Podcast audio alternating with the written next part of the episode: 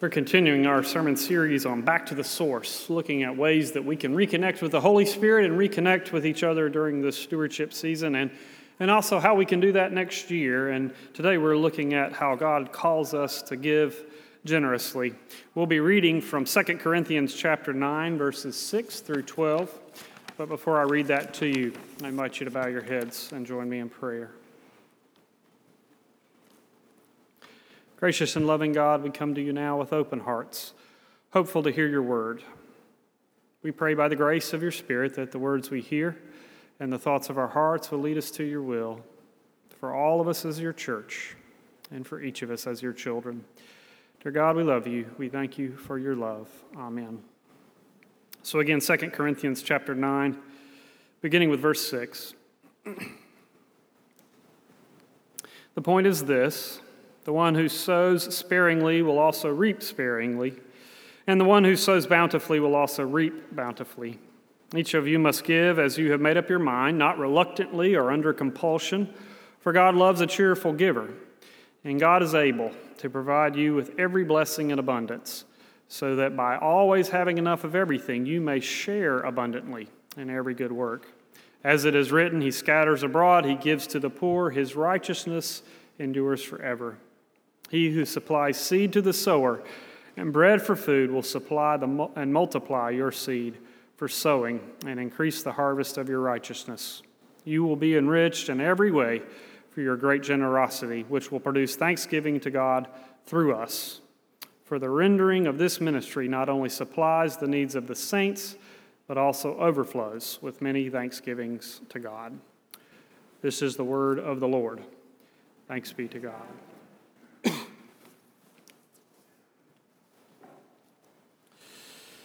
So there's an old joke that I think about usually during this time of year, during stewardship season. It goes something like this. There was a steward who had a dream. He was walking in the garden with God, and he wanted to ask God some questions to get an idea of the expanse and the mind of God. He asked God, God, what is a million years like to you? And God said, oh, my child, a million years is like a second. It goes by so fast. The man was amazed. Oh my, the power and the mind of God. Then the man asked God, what is a million dollars like to you? God said, oh my child, a million dollars is like a, a single penny to me. The steward thought for just a minute. Well, in that case, God, do you mind giving me a penny?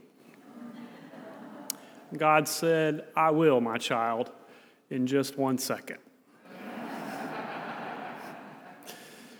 During this season of stewardship, we often think about how we are supposed to give our time and our energy and our money to the work of the church. And over the past few weeks, we've been talking about ways, like I say, that we can give our time to worship, give our energy to study, and next week we'll be talking about service. We've talked about ways that God values worship and prayer and study and service, because all of those things bind us together as a community and bind us together with God. And that's what we're trying to do, is to get back to that source of the Holy Spirit. But today we're going to be talking specifically about those financial gifts that God calls us to give, the ways that God calls us to give generously, not only to the work of the church, but to the needs of those people around us. And sometimes money can be a little touchy subject in the church, there's no doubt. In fact, people ask me from time to time, Brad, does God really need our money?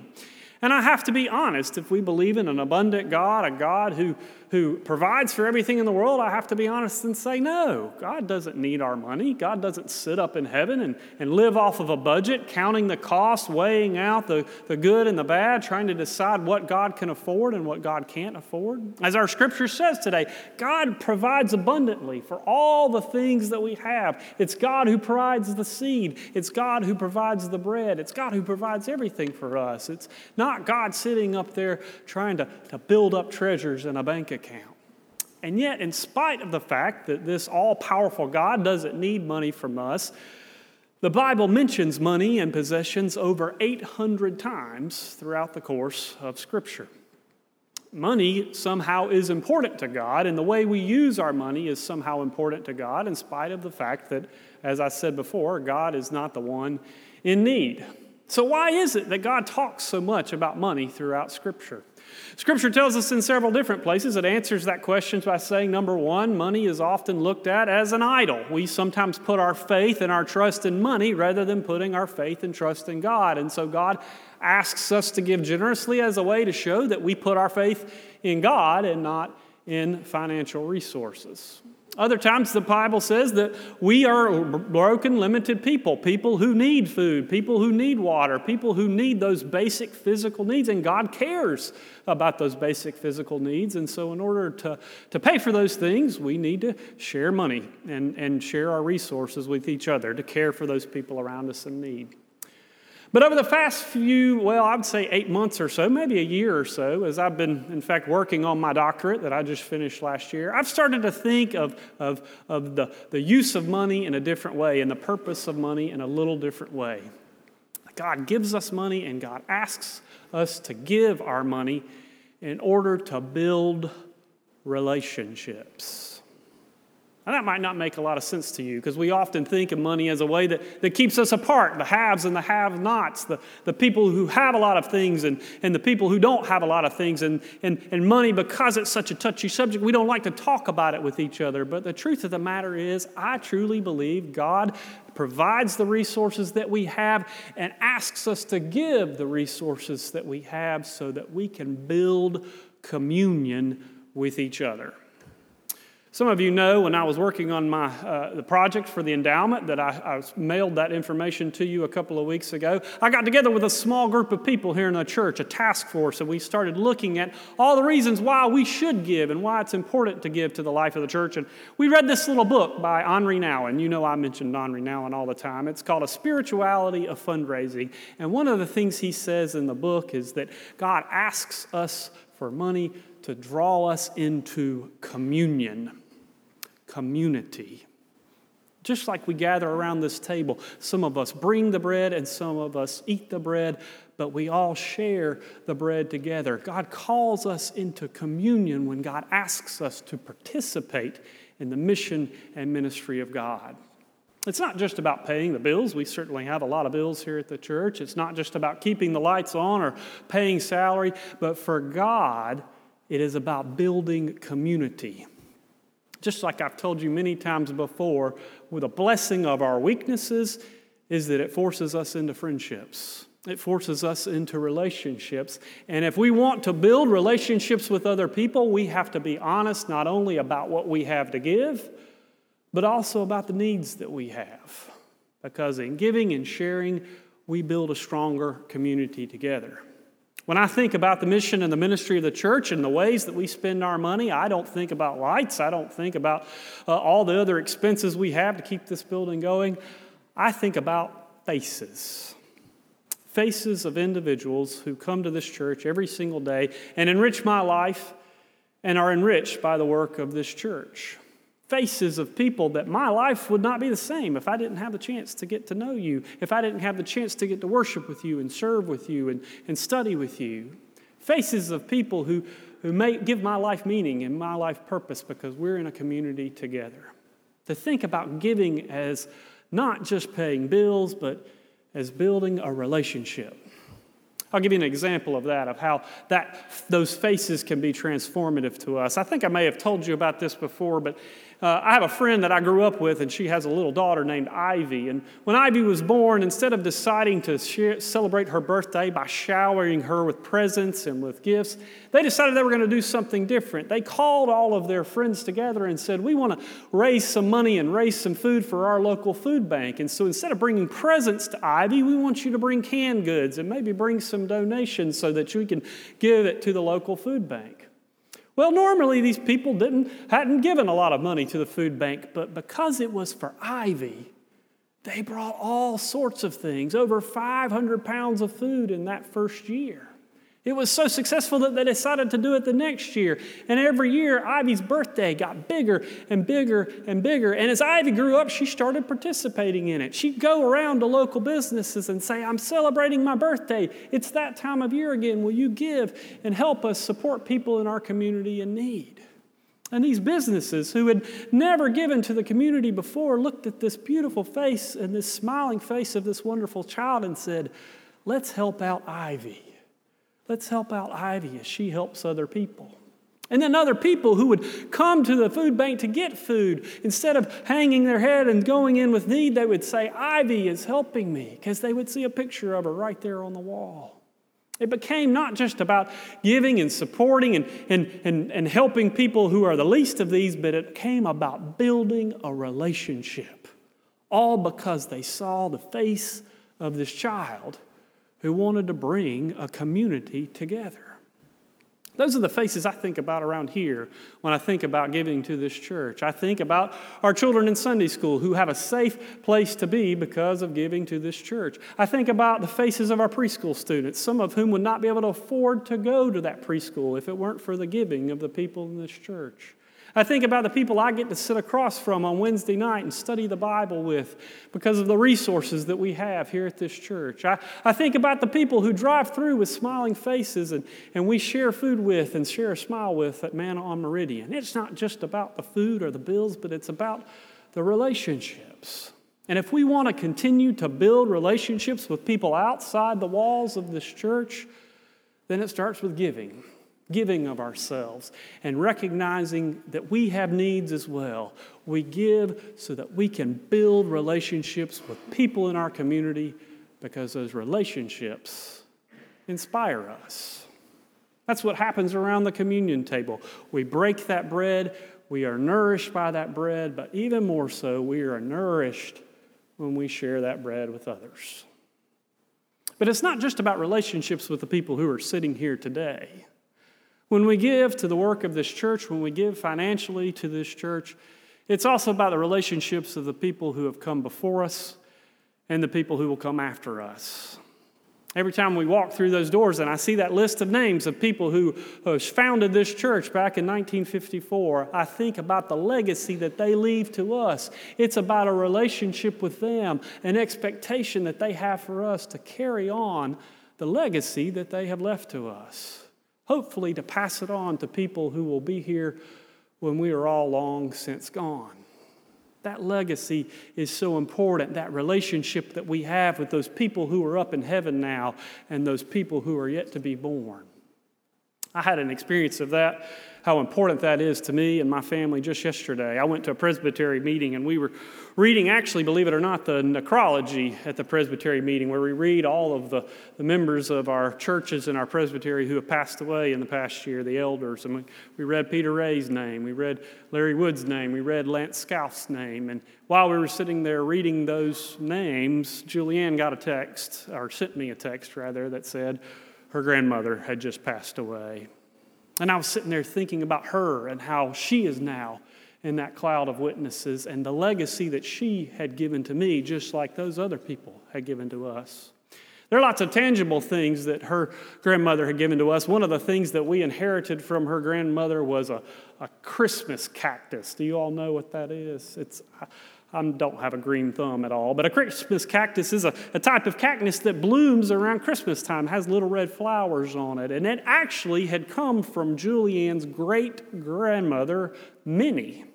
And Minnie took clippings of that and gave it to her grandmother, Ruth, and Ruth took clippings of that and gave it to her daughter and her daughter-in-law, Julianne's mother, and gave it all clippings of that to Julianne and to her sister and to her cousins. And now Julianne tends this Christmas cactus because every time she tends it, it reminds her of the gift and the legacy that her grandmother has left for her. I need you to know we killed a lot of plants in our house. I'm not, like I say, I don't have a green thumb. And there was a point last year where Julianne and I thought we were going to lose the Christmas cactus. It was not looking too good. But Julianne, knowing that it represented more than just a plant to her, replanted it, repotted it, and I have to tell you, it's thriving today. All because it was something that meant something deep to her, deep to me, a family member who has given us so much, we would not be here if it weren't for her. And every time I walk into this sanctuary and every time I walk into our church, I think about all of those people who came before us. We would not be here if it were not for them. They have passed on the legacy of this church. And every time we give to the work of the church through our time, our energy, our talent, and our money, we are trying to recultivate and regrow this church, not just for us, but for the people who will come when we are long since gone. That's why next year, as we've been talking about, there are so many things I want us to do to continue to reconnect with the Holy Spirit, because we have been through a tough time in our church in the past year. This pandemic and all the upheaval that we've been going through has pulled us at the seams, and we have been struggling. But this is our time to dig deep, to reconnect. That's why Trinity and I have been planning things like new small groups for us next year, so that you can reconnect with each other. New uh, retreats with marriage retreats and, and retreats to Montreat that we can do, so that we can reconnect with each other. Opportunities to study together. Opportunities more to worship together and celebrate together. And as you'll hear about next week, new opportunities to serve. Because all of those things help us to build communion and community. And we can't do that if we don't first give. Give of ourselves, all of ourselves, to the work of God. But those relationships, as important they are, as they are, our relationship with each other and our relationship with the saints triumphant, all of those relationships really are just supposed to point us to one relationship, our relationship with Jesus Christ. And every time we give to the work of the church, what my hope is, what my goal is, is that those gifts point someone else to a relationship with God. They remind somebody else that that, that God, who maybe they think long since forgot them, is right there with them, helping them, supporting them, carrying them, even in moments when they feel like they have been forgotten. I want to tell you, in the time that I've been here, I have witnessed that here at this church, where your giving has been a visible, tangible reminder to someone else that God is still with them. In the past few years, of year, we've tried to help out our mission partners more. They have not, those people who have benefited from that have not written thank you notes to me, but I have to believe that they know that God is still with them, because they've received support from our local agencies and our local mission partners. When Hurricane Michael came through a couple of years ago, and our churches up and down the Panhandle were hurting, and you and I collected money and helped people in need up and down the Panhandle, it was a visible reminder to them that in spite of the destruction they were facing, God had not abandoned them. That money and those gifts reminded them that they were not alone. And we do that every single day in tiny ways, small ways. We remind people through our work, through our generosity, through our giving, that they have a relationship with God that is right here, that has never left them, that has never will. I experienced it a couple of weeks ago, in fact, in a very small way, I will tell you. We have a, a visitor that comes to our church quite often. His, I'll, I'll call him Joe. He comes often and asks for financial assistance, and I'm thankful that I'm often able to help him. But he's one of those people that he, he doesn't want to just receive gifts from us. He likes to work for it, and so every now and then he'll come in and he'll ask if there's something he can do to try to, to clean up something around the church. And when he came a couple of weeks ago, I I really didn't have anything for him to do. I said, Joe, I, I don't have anything for you to help with today. And I could tell he was kind of down. And I said, well, Joe, tell me what you need the money for. And he said, well, I'm going to a funeral myself. My aunt passed away, and I don't have any clothes to wear to the funeral. Well, people don't ask me for a suit of clothes very often. I kind of saw this as a neat opportunity. And I said, let's go across the street to the store, and I'll buy you a new suit. I'll use the, the generous money that you all provide for that. So we went over, and he started trying on jackets. I want to tell you, this smile came across his face as big as I've ever seen. Shoes and a belt and several other little things that he needed. He was so proud to have this nice suit. He had never had anything like it before. And then we went over to Whataburger, and we started talking a little bit about his aunt, and he told me about all the hard times that she had been through, similar to the hard times he had gone through. And, and I asked him, I said, well, what is it going to be like when you get to see your family? And he said, well, I'm going to tell you, they're going to wonder why I'm wearing such a nice suit. And I, like some ministers do, kind of was fishing for a compliment. I said, well, what are you going to tell them? Thinking they might say, well, there, he might say, there's this nice minister who bought it for me, or there's this nice church on the corner of Meridian and John Knox, they bought it for me. He got a big smile on his face. He said, I know exactly what I'm going to tell them. I'm going to tell them that God is able. God is able to provide so that we might share abundantly. Just like it says there in Second Corinthians. And I realized that was the right answer. It's not because of us, it's because of God. God provides, and when we share, we draw people closer to God. God is able. God is able to provide. And thanks be to God that God surely does. To the glory of God. Amen.